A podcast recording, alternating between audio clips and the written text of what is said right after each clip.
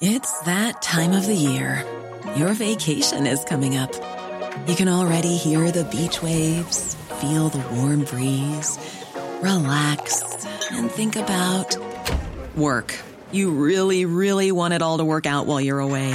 Monday.com gives you and the team that peace of mind. When all work is on one platform and everyone's in sync, things just flow wherever you are. Tap the banner to go to Monday.com.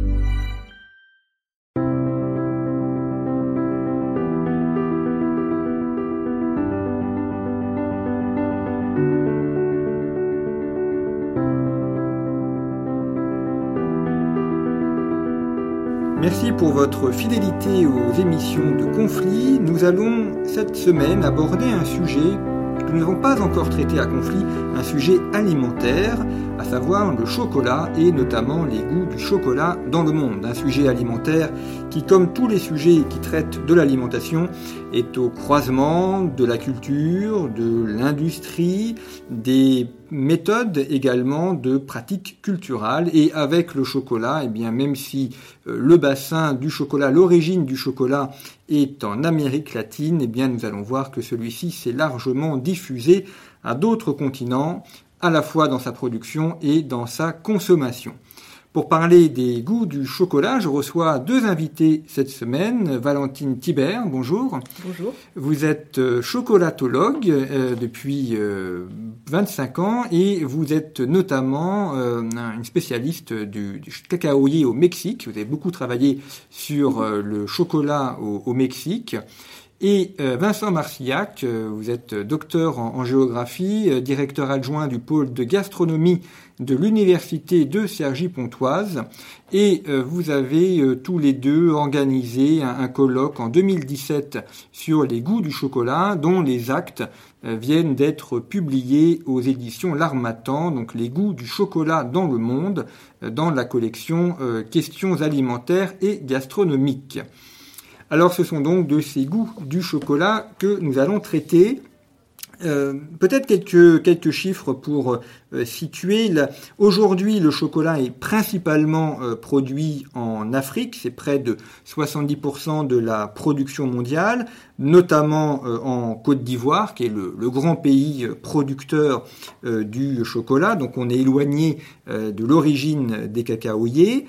Et euh, il y a euh, en revanche différentes qualités, différents produits de, chocolat, on va y revenir. Et les, euh, certains cacaoyers sont enfin, les, plus fins ou les plus utilisés dans la gastronomie ou dans ce que l'on consomme sous forme de, de bar notamment.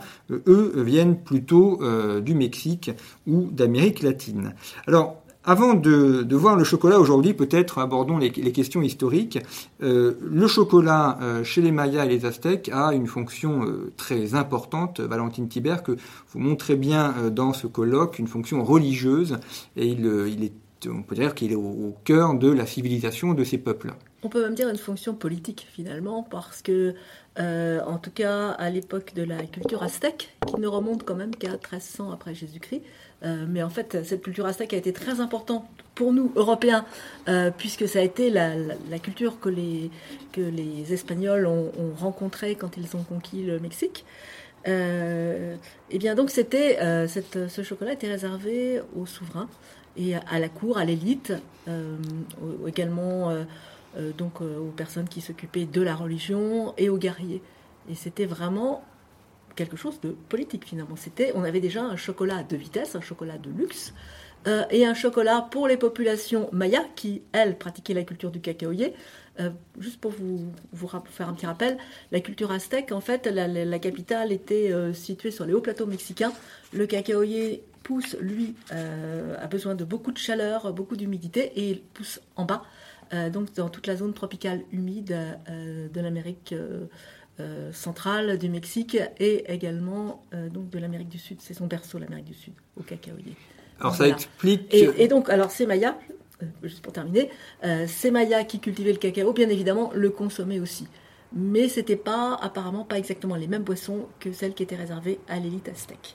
Donc on a un, cacao produit par les Mayas et consommé euh, de manière, on pourrait dire, euh, euh, élitiste. par les Aztèques. Donc Absolument.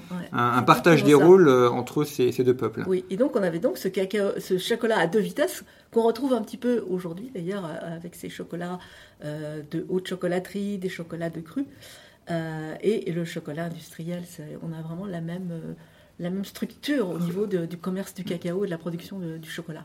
Alors quand les Espagnols découvrent euh, le, chocolat, euh, euh, comment est-ce qu'ils organisent la... Le, est-ce qu'ils le consomment? Est-ce qu'ils l'apportent tout de suite en Europe? Alors pas du tout, parce que cette découverte du chocolat était liée vraiment à la religion et aux sacrifices humains, en particulier au retour euh, hypothétique du soleil. Vous savez que le soleil disparaît à chaque euh, solstice d'hiver, donc il y avait toujours une angoisse que le soleil ne réapparaisse pas. Et euh, il a été beaucoup, beaucoup lié à ces sacrifices. En particulier, il y avait un chocolat qui était rouge parce qu'on y, on y mêlait une épice qu'on appelle, enfin qui s'appelle achioté là-bas et qu'on appelle roucou chez nous, qui lui donnait une couleur vermeille. Et on y mêlait parfois aussi du sang humain. Donc en fait, les Espagnols ont d'abord admirait euh, ce, chocolat qui était euh, présenté dans des calebasses en or euh, aux souverains aztèques Moctezuma quand ils sont arrivés. Et à la fois, ils ont détesté cette boisson quand ils se sont aperçus qu'elle faisait partie vraiment de la religion et des sacrifices. Donc on a une boisson qui est rituelle. Qui elle est... Tout à fait, elle est rituelle, exactement, chez les Aztèques, mais aussi chez les, chez les Mayas. donc il y, a, tout ce côté sacrificiel de, de, ce sang qui a été offert aux divinités. Euh, tant par les Mayas que par les Aztèques euh, et par d'autres populations aussi de Mésoamérique, euh, qui a complètement effrayé les, Espagnols. Et en fait, au départ, certains ne voulaient pas le consommer, ce chocolat, et ils l'ont transformé avec des, épices européennes pour le consommer à leur façon. Donc, il y a eu vraiment aussi deux, chocolats. Euh, donc, enfin, il y a eu beaucoup de chocolat. Il y a plein de recettes de chocolat au Mexique. Donc, toutes ces, recettes précolombiennes qui utilisaient euh, ou des fleurs, ou des fruits, ou de la vanille, euh, des épices, toutes sortes de choses, y compris des fleurs hallucinogènes. Et ce chocolat, ce chocolat beaucoup plus consensuel à la culture européenne qui a été mis au point donc par les Espagnols après la conquête et qui comportait notamment du sucre, sucre qui n'existait pas. Euh, euh, il était parfois sucré le chocolat, mais rarement, avec du miel ou avec euh, du sucre d'agave. mais la, culture de la canne à sucre a fait beaucoup pour la boisson chocolatée, donc qui est devenue sucrée. la boisson de la conquête. on a gardé juste la vanille, toutes les autres épices ont été éliminées. Et par contre, encore aujourd'hui, on y trouve beaucoup de cannelle. Donc le cannelier qui était un, arbre qui était un arbre connu depuis très longtemps, qui, venait, qui vient d'Inde et euh, euh, qui était un arbre respectable, euh, a apporté ses épices dans la boisson d'après la conquête. Parce que la, vanille est aussi une épice du Mexique. C'est une épice vraiment. toutes les vanilles du monde sont originaires du Mexique, donc j'en profite pour le dire parce que en général on, oui, on pense à l'île Bourbon. Ou, voilà, mais pas, pas du tout. Et, les, les, Français sont fous de vanille, tellement fous de vanille que ce sont eux qui en fait ont, les premiers euh, importer ce goût de la vanille. Ils se sont installés au Mexique et si vous allez un jour au Mexique, vous verrez euh, qu'on y trouve euh, des maisons avec un aspect très méridional dans, le, dans le nord du Mexique. Et, voilà, et c'était, c'était les premiers planteurs, importateurs de vanille.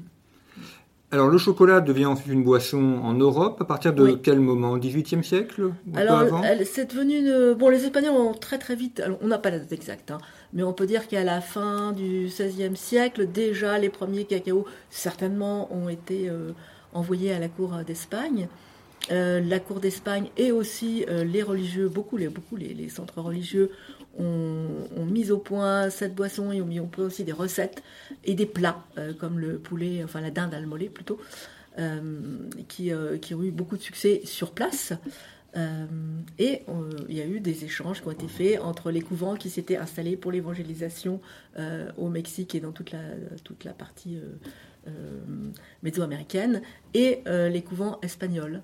De l'Espagne, la boisson a diffusé à la cour de France, en particulier par les princesses espagnoles qui ont épousé nos rois français.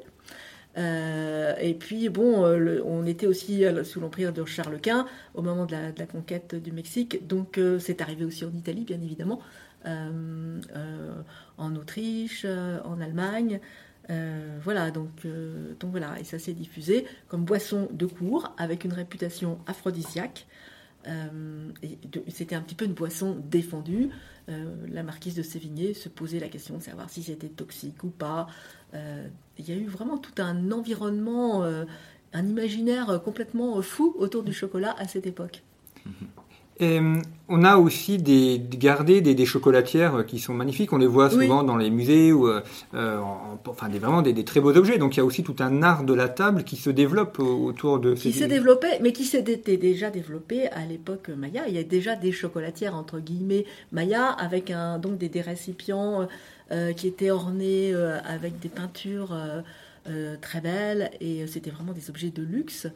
Euh, et on a retrouvé cet art de la chocolatière, mais bien sûr transposé en Europe après avec des tasses comme des Manserina qui étaient des tasses qu'on pouvait transporter. Elles avaient une espèce de, sous-tasse qui était attachée, et donc ça permettait de, naviguer dans, les, cours avec sa tasse à la main sans, sans renverser de chocolat. Ce chocolat, il est consommé uniquement de, façon liquide, sous forme de boisson? Oui, à l'époque, sous forme de boisson principalement, euh, parce que la texture du chocolat n'était pas agréable, le chocolat était trop rustique, et en fait, il a fallu attendre vraiment le 19e siècle pour qu'il y ait cette transformation euh, industrielle euh, des fèves de cacao en une pâte qui soit à la fois soyeuse et avec une texture onctueuse. Ça, c'était très important. Mais c'est vraiment le 19e siècle qui a apporté le chocolat tel qu'on le connaît aujourd'hui en tant que gourmandise. Oui, en tant que gourmandise aussi, et qui a, euh, a permis de démocratiser cette, cette boisson, euh, parce que les fèves de cacao étaient très chères, euh, les Espagnols au début prélevaient des taxes faramineuses, et puis bon, ça venait de loin, et, en plus c'était fabriqué à la main. sur des pierres, on écrasait les fèves de cacao, donc la production était tellement minime qu'elle était vraiment réservée à une élite. Vincent Marcillac, vous avez travaillé sur beaucoup de produits euh, alimentaires. Finalement, cette histoire du, chocolat, euh, elle est assez commune avec d'autres produits qui sont, comme le sucre par exemple, qui sont des produits de luxe, et puis qui, euh, de, le, prix diminue et qui peuvent se démocratiser. Tout à fait. Vous avez dans l'histoire du chocolat, l'histoire sociale du chocolat, le même processus qu'on a pu observer pour d'autres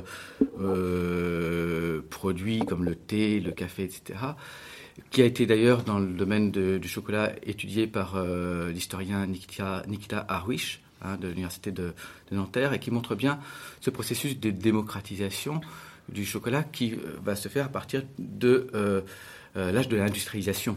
Hein, c'est-à-dire au 19e siècle. On a l'un des textes d'ailleurs qui revient sur ces différents âges du chocolat dans, notre, dans notre ouvrage, c'est le texte de, Jean, françois Blanchard, hein, Les goûts de chocolat, une présence pragmatique au monde, donc, ce qui correspond à cet âge du chocolat, à l'industrialisation, apparaît comme euh, l'âge d'un début de démocratisation qui va s'accentuer euh, ensuite au XXe siècle avec la mondialisation hein, du chocolat. Et euh, cet âge de la mondialisation, c'est, vous l'avez dit tout à l'heure, l'époque où justement le, cacao euh, qui était euh, encore au début du XXe siècle produit euh, en très grande partie en Amérique latine, va être produit de plus en plus en Afrique, donc notamment en Côte d'Ivoire et au Ghana, et puis avec une production du cacao qui va, qui, va, qui, qui va augmenter de manière extrêmement importante, qui va être aussi de plus en plus importante dans d'autres pays d'Asie, par exemple. Euh, et euh, à cela s'ajoute euh, le fait que une partie de plus en plus importante dans la deuxième moitié du XXe siècle de, de l'humanité va avoir accès aussi à ce chocolat, et notamment les classes moyennes, y compris dans des pays qui ont connu, à partir des années 80, 90, un, développement économique qui a permis justement à ces classes moyennes aussi d'avoir accès à ces chocolats ou à des produits à base de chocolat. On pense à, la, des produits. la célèbre pâte à tartiner, par exemple, euh, que tout le monde connaît. Oui, mais il y a très peu de chocolat. il y a très peu de chocolat, c'est ça. regardez l'étiquette, ouais. Alors, vous avez dit, donc, 19e, 19e euh, siècle, il y a ce, ce, mouvement où, comme beaucoup de produits d'Amérique latine d'ailleurs, euh, ils quittent leur terroir d'origine pour aller en Europe. On pense à la tomate et au maïs. Et mm. le chocolat, enfin, les cacaoyers sont implantés en Afrique. À quel moment les plants de cacao sont amenés en Afrique tropicale. C'est vraiment la fin du 19e et le début du 20e siècle. Et ça coïncide parfaitement avec l'industrialisation. donc la fabrication du chocolat, on a inventé des, machines, en particulier en Suisse, des torréfacteurs. Euh, une machine s'appelle une concheuse pour, euh, parfaire la texture du chocolat.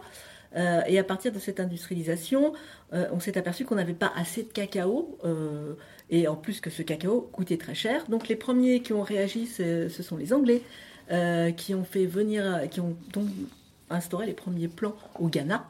Et les Français se sont dit, ah mais nous, on va faire la même chose avec la Côte d'Ivoire. Euh, là, on est dans les années 1920, 1930, où on il y a vraiment eu des plantations euh, qui, se sont, qui ont été établies là-bas. Avec des plants qui sont venus, en fait, le cacao, il est venu euh, du Brésil via l'île les îles de Sao Tomé et Principe. donc, ce sont des toutes petites îles qui sont sur la ligne de l'équateur, face à l'Afrique, dans le golfe de Guinée. Et en fait, le cacao y a poussé de façon très rapide parce qu'il pleut énormément, il fait très chaud, euh, et c'est vraiment le biotope du cacao. Donc, à, tel point que Sao Tomé, euh, je crois que c'est en 1930, était le, principal producteur mondial de cacao. Euh, c'est juste impensable quand on voit la, petitesse de cette île. C'était 1920 d'ailleurs, 1925. Et dès les années, et on voit dans les années 1980 aussi la courbe de la production de cacao, notamment dans des pays comme la Côte d'Ivoire et, le Ghana, qui euh, augmente de manière euh, très importante. Et là, c'est l'après-guerre en fait qui a joué un, grand rôle parce que l'après-guerre, euh, ça a été le moment où, justement on a eu envie de profiter de la vie, de profiter des bonnes choses, et donc le, chocolat a commencé à être travaillé par, par des gens qu'on appelle les couverturiers. Alors, avant, avant la dernière guerre, les chocolatiers, éventuellement, enfin les pâtissiers, les, éventuellement à Noël et euh, fabriquer des chocolats, mais juste pour les fêtes, c'est tout. Ils avaient des toutes petites machines, ils n'avaient pas de moyens, donc ça coûtait cher, tout était encore assez manuel. Et le premier à avoir l'idée euh, l'idée de, fabriquer du chocolat et de revendre euh, cette pâte en gros, ça a été Barry pour la France et Calbo pour la Belgique. C'est devenu aujourd'hui la plus grosse entreprise mondiale de fabrication de chocolat. C'est voilà cette multinationale Barry Calbo qui est installée en Suisse aujourd'hui. Euh, avec plein d'usines dans le monde. Alors, euh, on va aborder aussi, c'est intéressant, ces noms d'entreprise, on en parle un, peu plus loin euh, dans l'émission. Je reste juste sur cette différenciation qu'il y a entre les cacaos en Afrique et les cacaos en Amérique latine. On a, je ne sais pas si on peut dire, les, en, vin on dirait des cépages, mais c'est pas le terme, je ne sais pas s'il y a un terme qui convient pour le cacao, oui, oui, tout à fait. mais des espèces différentes en tout cas. Alors il y a des variétés différentes. au niveau du cacao, on a, on a eu beaucoup de difficultés à à recenser les arbres parce qu'en fait, euh, les cacaoyers présentent des, tellement de diversité morphologique que pour reconnaître les types de cacao, il a fallu attendre l'analyse du génome par le, par le, par le CIRAD en particulier et par euh, d'autres, euh, d'autres organismes qui se sont réunis avec eux pour, pour, justement, pour étudier ce génome. Euh, dans les années 2010, euh, oui c'est en 2010, euh, pour y voir un peu plus clair dans les types de cacao. On appelle ça même des types parce qu'on n'a on, a encore pas tout recensé. Et par contre, on a des cultivars, donc ce sont des, des, variétés avec des variétés qui, sont, qui correspondent à des terroirs et qui correspondent aussi à des arômes différents. Et tout ça en Amérique du Sud, mais le, cacao a quand même essaimé très rapidement, déjà au moment de la colonisation, euh, dans les Caraïbes, euh, un petit peu aussi euh, en Asie. Et chaque fois que vous déplacez, vous déplacez une plante, vous savez très bien qu'au fur et à mesure de son acclimatation, elle va, elle va aussi développer ses propres caractéristiques, donc dans le terroir où elle sera. Quand on se rend dans un, chez un chocolatier euh, qui vend des, souvent les, chocolats qui viennent, enfin qui vend euh, proviennent, enfin les chocolats, le cacao qui sert à faire son chocolat provient plutôt d'Amérique latine, euh, Venezuela, Mexique. Oui. on a l'impression qu'il y a une sorte de répartition des rôles. Le chocolat africain est plutôt pour l'industrie et le chocolat américain plutôt pour le produit de luxe. Il existe déjà une typologie, il y a ce qu'on appelle les cacaos fins et aromatiques, qui sont en effet plutôt justement dans des pays d'Amérique latine, même si on en retrouve aussi en Afrique. Oui, on en a euh, aussi, mais plutôt l'Afrique de l'Est, pas l'Afrique de l'Ouest.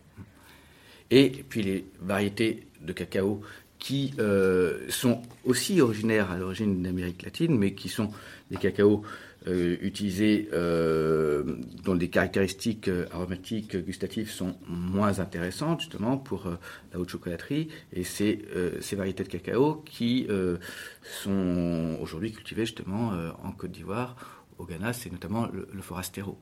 Alors pour être clair, quand même, ce forastero, il vient bien d'Amérique, le berceau, le du cacao. C'est euh, toute l'Amérique tropicale euh, du Sud. Euh, voilà, l'Amérique tropicale du Sud, c'est même voilà, le berceau, il est là.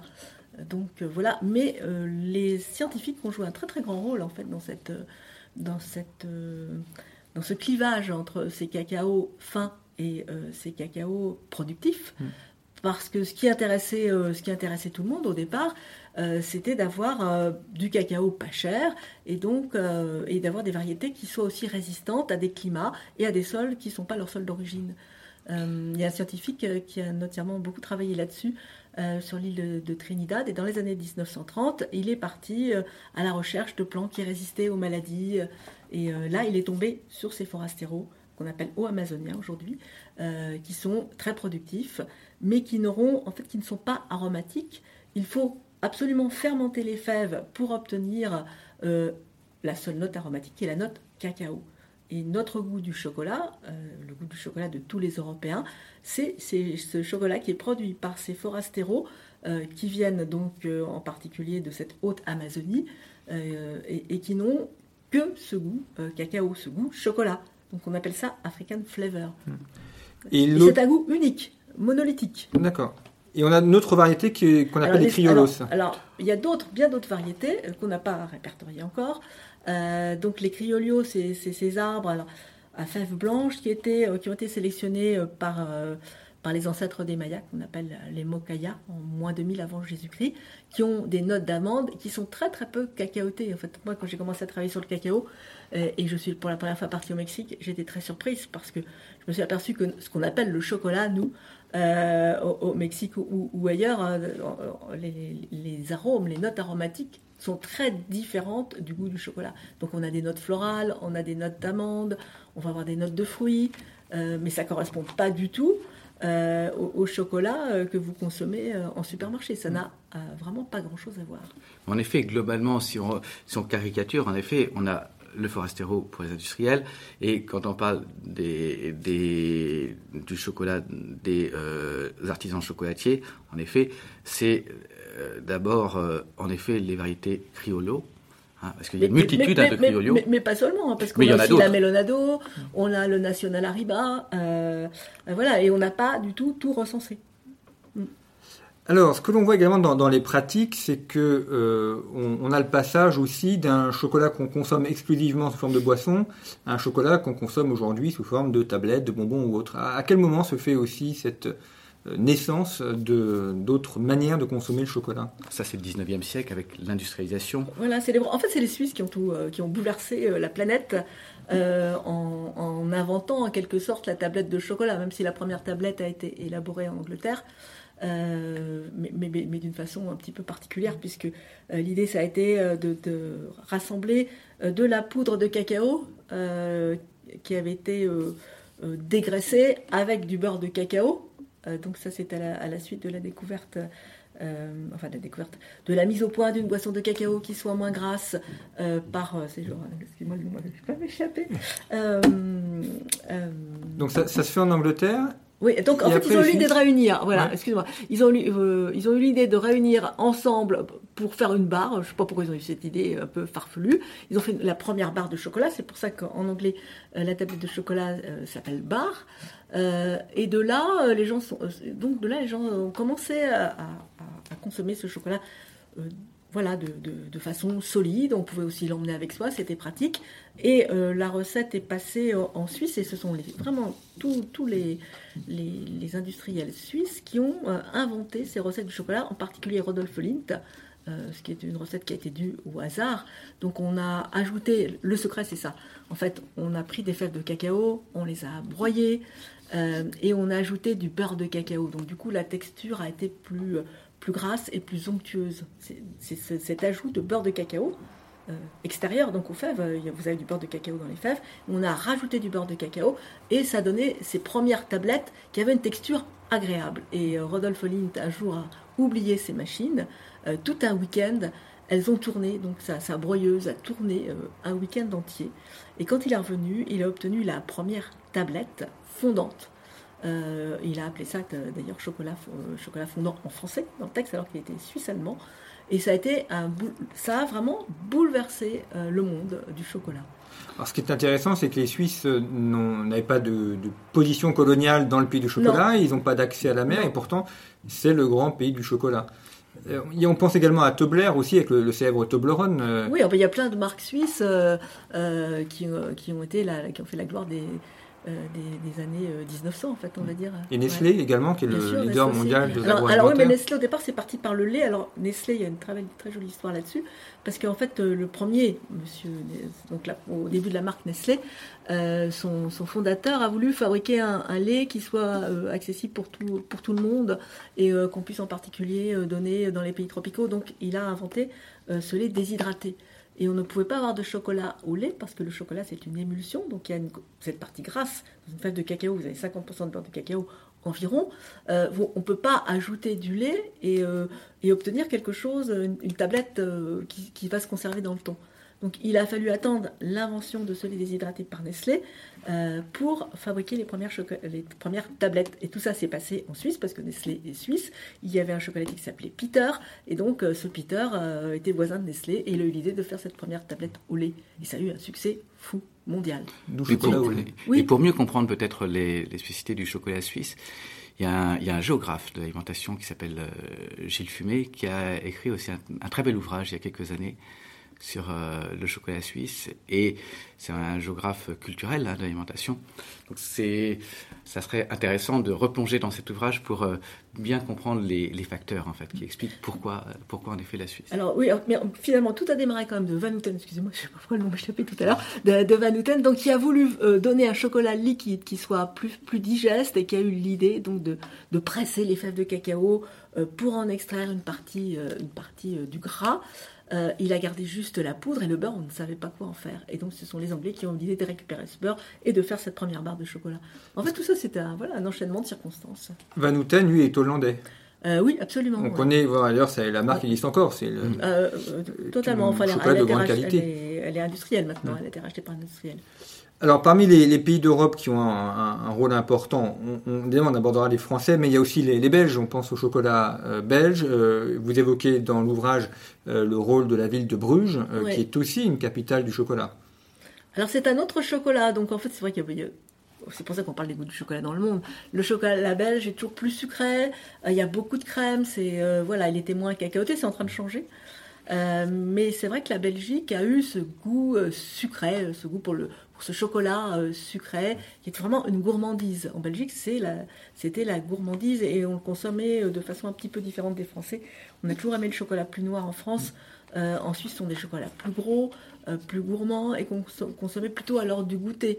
Donc il y a des différences culturelles dans la consommation du chocolat, comme on a essayé de le mettre en lumière dans cet ouvrage. Et ce qui est intéressant aussi, c'est que, en fait, en effet, quand on pense au chocolat belge, on pense notamment à Bruges, mais dans l'ouvrage, il y a un, chapitre euh, écrit par euh, Aline Aymon, justement, euh, sur Bruges, la chocolate story et le chocolat chocobar, qui porte justement sur une, expérience de redécouverte du, goût et des saveurs aztèques et mayas du chocolat.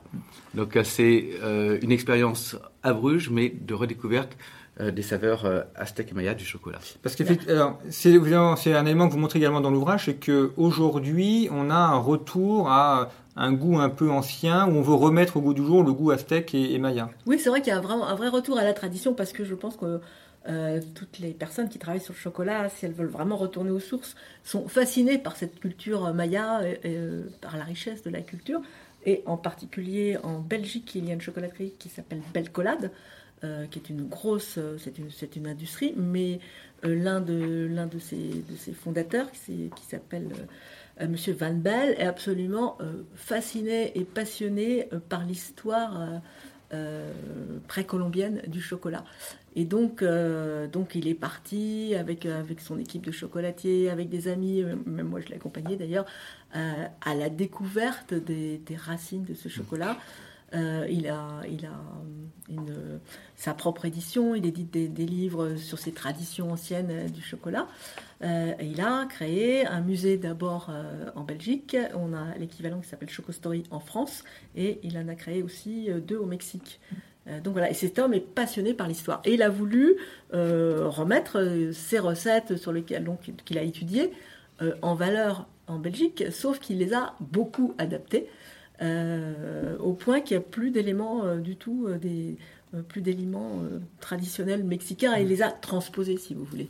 Et ce qui est intéressant également, c'est comment dans ces pays traditionnellement producteurs de cacao, où aujourd'hui vous avez également le développement euh, de la consommation de chocolat et même l'émergence de, la haute chocolaterie. Il y a certaines marques euh, de euh, chocolat, par exemple au Mexique, qui, qui correspondent à, à des marques d'artisans chocolatiers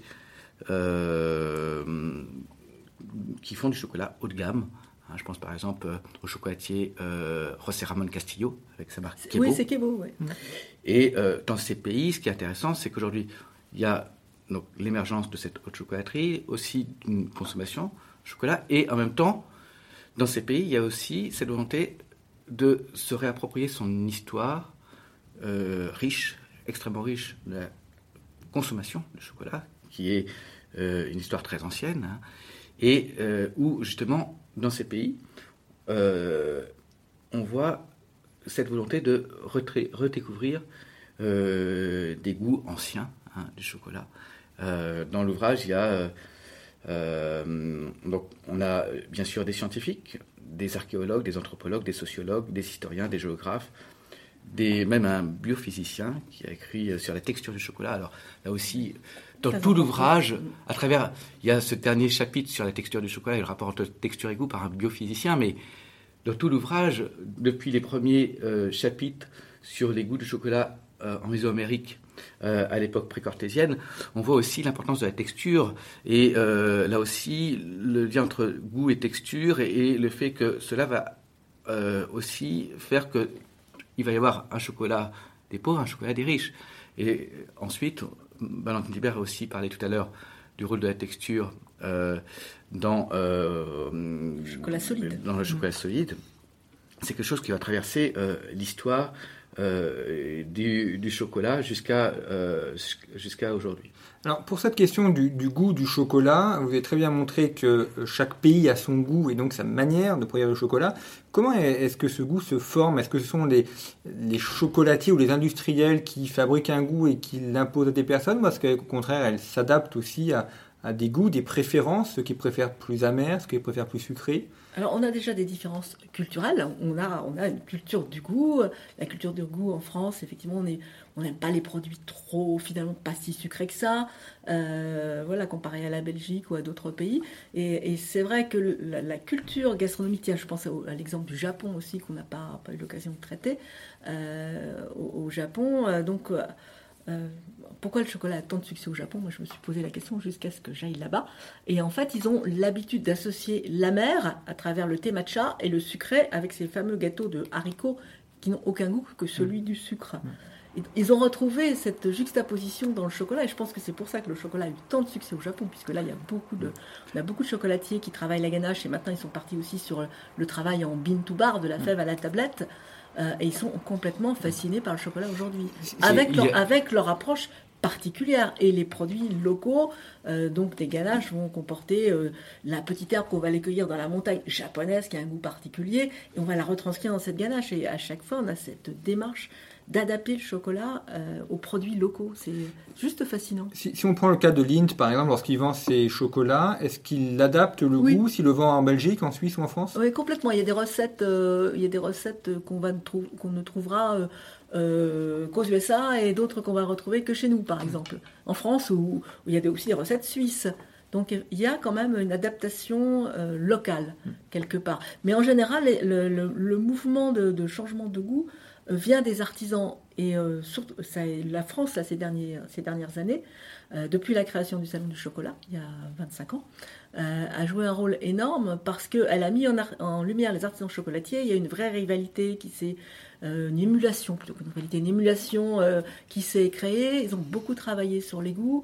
Euh, les, salons de chocolat se sont vulgarisés un peu partout dans le monde et ça a fait beaucoup, beaucoup bouger le monde des artisans et derrière le monde des industriels qui ont repris les recettes qui avaient le plus de succès et qui étaient les plus faciles pour eux ce qui me semble nouveau aussi, mais vous me dites si je, me trompe, mais euh, j'ai l'impression que depuis une petite dizaine d'années, on, met davantage en avant les terroirs aussi. On va dire, voilà, un chocolat du Venezuela, un chocolat de, euh, du Mexique, ce qui n'était pas forcément le cas auparavant. Alors, ça remonte déjà aux années 80, euh, avec le développement en France hein, du chocolat d'origine.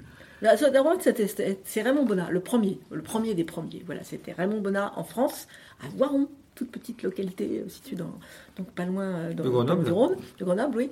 Euh, donc une très ancienne chocolaterie. Il avait qui avait l'habitude de, faire le dimanche, c'est ce que raconte son fils Stéphane Bonnat, de faire des chocolats avec les origines qu'il avait sous la main. Donc il faisait venir, on l'a toujours fait, hein, du cacao du Venezuela, il en avait d'autres d'Équateur. Et puis un, dimanche, il se faisait une boisson de chocolat avec telle telle origine ou telle autre. Et pour, pour le centenaire de sa chocolaterie, en 1980, eh bien, il a eu l'idée de sortir les premières tablettes de cru, euh, avec euh, donc des, des, nuances de, de, goût, de flaveur, comme on dit dans le chocolat, euh, un peu différentes. Ça, ça, a eu un succès d'estime, mais pas plus. il a été suivi, vous savez qu'il donc Valrona, lui par contre a beaucoup travaillé sur les taux de cacao. Il a créé son Guanara aussi dans ces années-là, dans les années, la fin des années 80. le Guanara, c'était un chocolat qui était à 70%. Euh, à l'époque, ça se faisait pas du tout. C'était tellement puissant et tellement fort qu'ils l'ont d'abord sorti en petit carré. Ils n'ont pas osé le sortir en tablette. Et du fait qu'on a commencé à travailler sur des taux de plus en plus élevés de, cacao, on a été obligé aussi euh, de travailler sur le goût du cacao. Ça a mis en valeur le goût du cacao, puis il y avait moins de sucre, donc le cacao prenait beaucoup plus d'importance. Et je pense que c'est de là euh, qu'est venue vraiment cette démarche euh, d'aller vers, vers des terroirs différents. Les premières tablettes de plantation ont été sorties par deux couverturiers français. il y avait Cluzel d'un côté et Valrona, à peu près en même temps. donc voilà, ça n'a pas eu beaucoup de succès non plus. C'est resté confidentiel et il a fallu attendre que ça reparte aux USA, où là les USA, se sont, les, artisans se sont passionnés euh, du fait qu'on pouvait fabriquer avec des petites machines, on peut fabriquer du chocolat euh, avec presque rien et avec euh, des notes aromatiques qui n'étaient pas du tout dans les chocolats industriels. ils ont appelé ça chocolat bean to bar.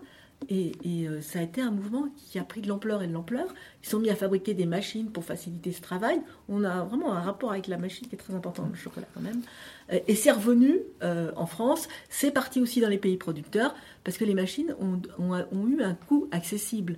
Avant, les couverturiers achetaient des machines à des prix tellement élevés que aucun chocolatier artisan ne pouvait se les procurer. Mm. Maintenant, n'importe quel artisan peut se procurer des machines à un prix tout à fait raisonnable et peut fabriquer son chocolat à partir des fèves.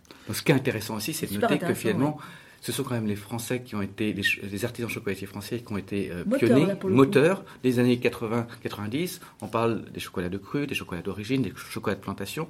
Et dans les années... Euh, c'est autour des années 2010. Hein, oui, oui, c'est très récent, en fait. Le, que euh, les euh, Américains ont mis en avant le bean to bar. Et en même temps, les... bean to bar, juste, c'est... de la fève à la tablette. D'accord. C'est la traduction euh, exacte. Et, et c'est Ducasse qui a fait beaucoup aussi, puisque c'est quand même un, homme de communication extraordinaire. il a donc créé une chocolaterie dans le quartier Bastille et il a eu l'idée de mettre chocolat bean to bar. Et c'est à partir de ce moment-là que, les, que ça a vraiment démarré en France. Donc c'est tout récent. Ce qui est intéressant aussi, c'est comment, euh, par exemple, moi qui vais au Vietnam de temps en temps, euh, il y a un, artisan chocolatier français qui est implanté au Vietnam qui s'appelle Marou, qui a euh, repris finalement ce, cette, cette conception du chocolat qui a été développée en France des années 80-90 autour du chocolat de cru en l'adaptant au Vietnam. Et il fait euh, là-bas des, tablettes de chocolat de, cru avec des fèves euh, de cacao vietnamien. Euh, vous avez cité Valrhona, donc l'entreprise est située à, proximité de, Lyon. Euh, aujourd'hui, c'est un des principaux fournisseurs de boulangerie, pâtisserie. Enfin, en tout cas, oui, oui, c'est ce qu'ils affichent. C'est vraiment un chocolat. Aujourd'hui, c'est un chocolat de qualité. Donc, mm. il y a d'autres couverturiers, mais c'est un Cluzel et Valrhona sont considérés comme les meilleurs les meilleures couvertures, donc la meilleure matière première pour fabriquer des bonbons de chocolat ou des tablettes, parce que voilà, elles font aussi d'excellentes tablettes. Euh, Cluzel est basé à quel endroit? En Normandie. Normandie. Oui. Et puis, euh, il y avait également le, chocolat poulain. Euh, Mais il y, en a d'autres, il y a Morin aussi. alors, Morin, lui, il est, il est un petit peu plus au sud, qui est encore petit, mais qui est en train de grandir. En fait, la filière change beaucoup, beaucoup en ce moment. C'est sur ces dernières 25 années, moi je dirais qu'il y, a, eu trois révolutions dans le chocolat. On a eu d'abord les boissons de chocolat, euh, donc euh, Aztec et Maya, avec toutes sortes d'ingrédients. Et puis il y a eu cette boisson qui était euh, moins variée, qui a été la boisson coloniale, donc avec de, la cannelle, quelques épices, mais européennes. après, non, alors ça fait quatre.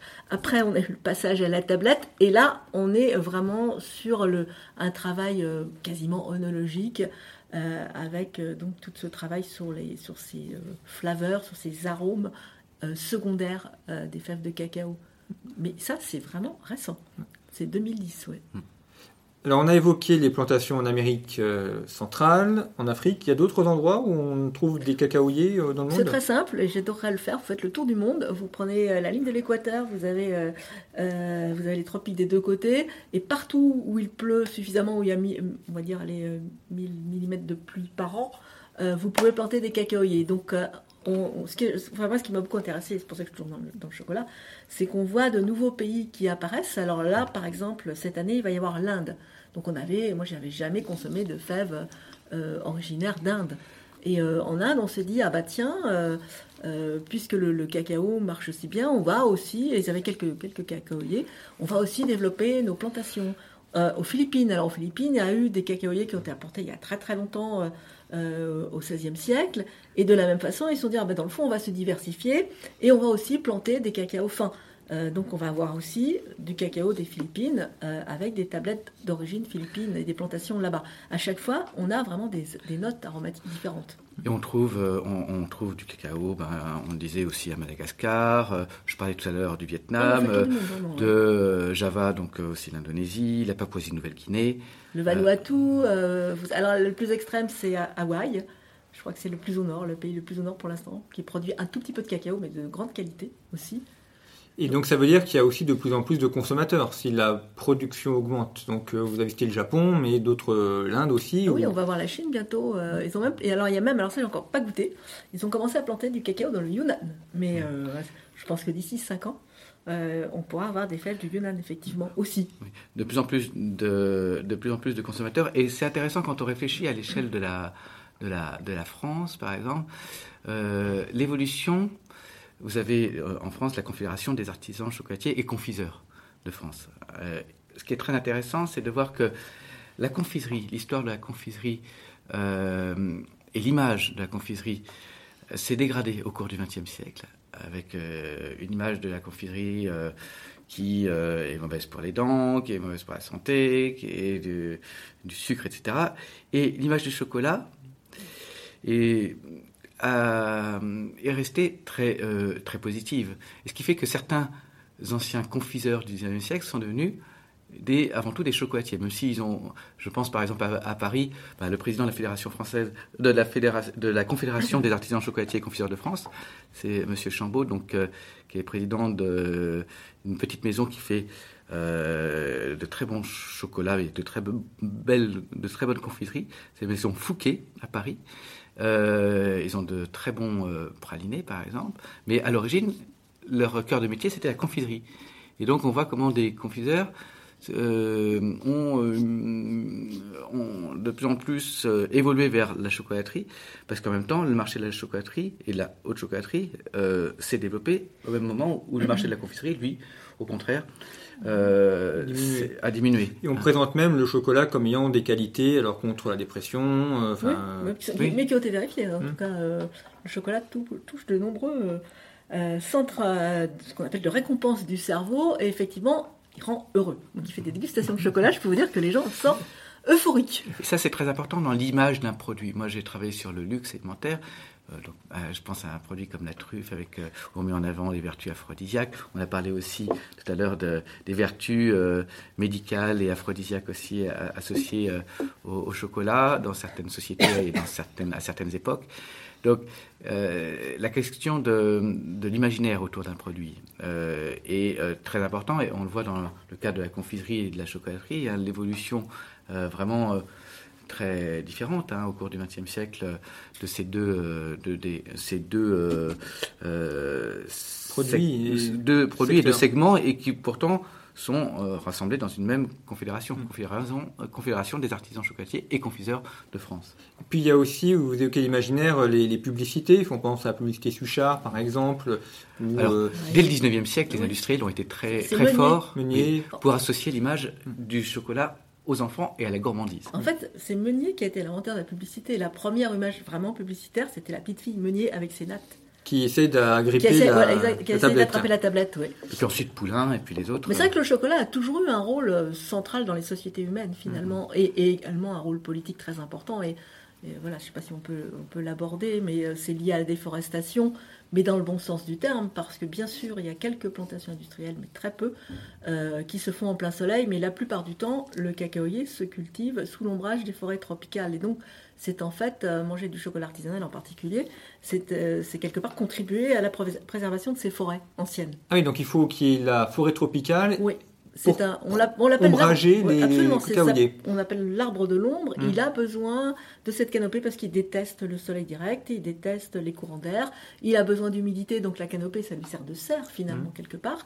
Euh, donc, euh, donc le- il est vraiment lié à, à cette euh, reforestation, même parfois. Euh, donc Stéphane Bonan en particulier, la re- replante des arbres et euh, à côté d'une forêt, on lui dit ah mais t'inquiète pas, le- les arbres vont venir euh, se mettre tout, naturellement auprès des cacaoyers et vont permettre leur croissance. Et il est aussi beaucoup lié à la biodiversité. Euh, les cacaoyers sont associés en agroforesterie depuis très longtemps au Mexique. Le terme, moi, quand j'ai découvert il y a 25 ans, ce terme, je le connaissais même pas.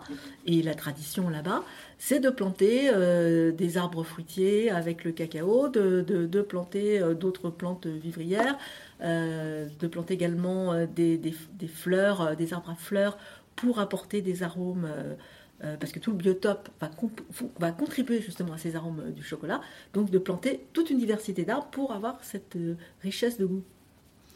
Alors d'ailleurs, pour ceux qui sont en région parisienne, on peut visiter les anciennes usines des chocolateries Meunier qui aujourd'hui sont aménagées en musée.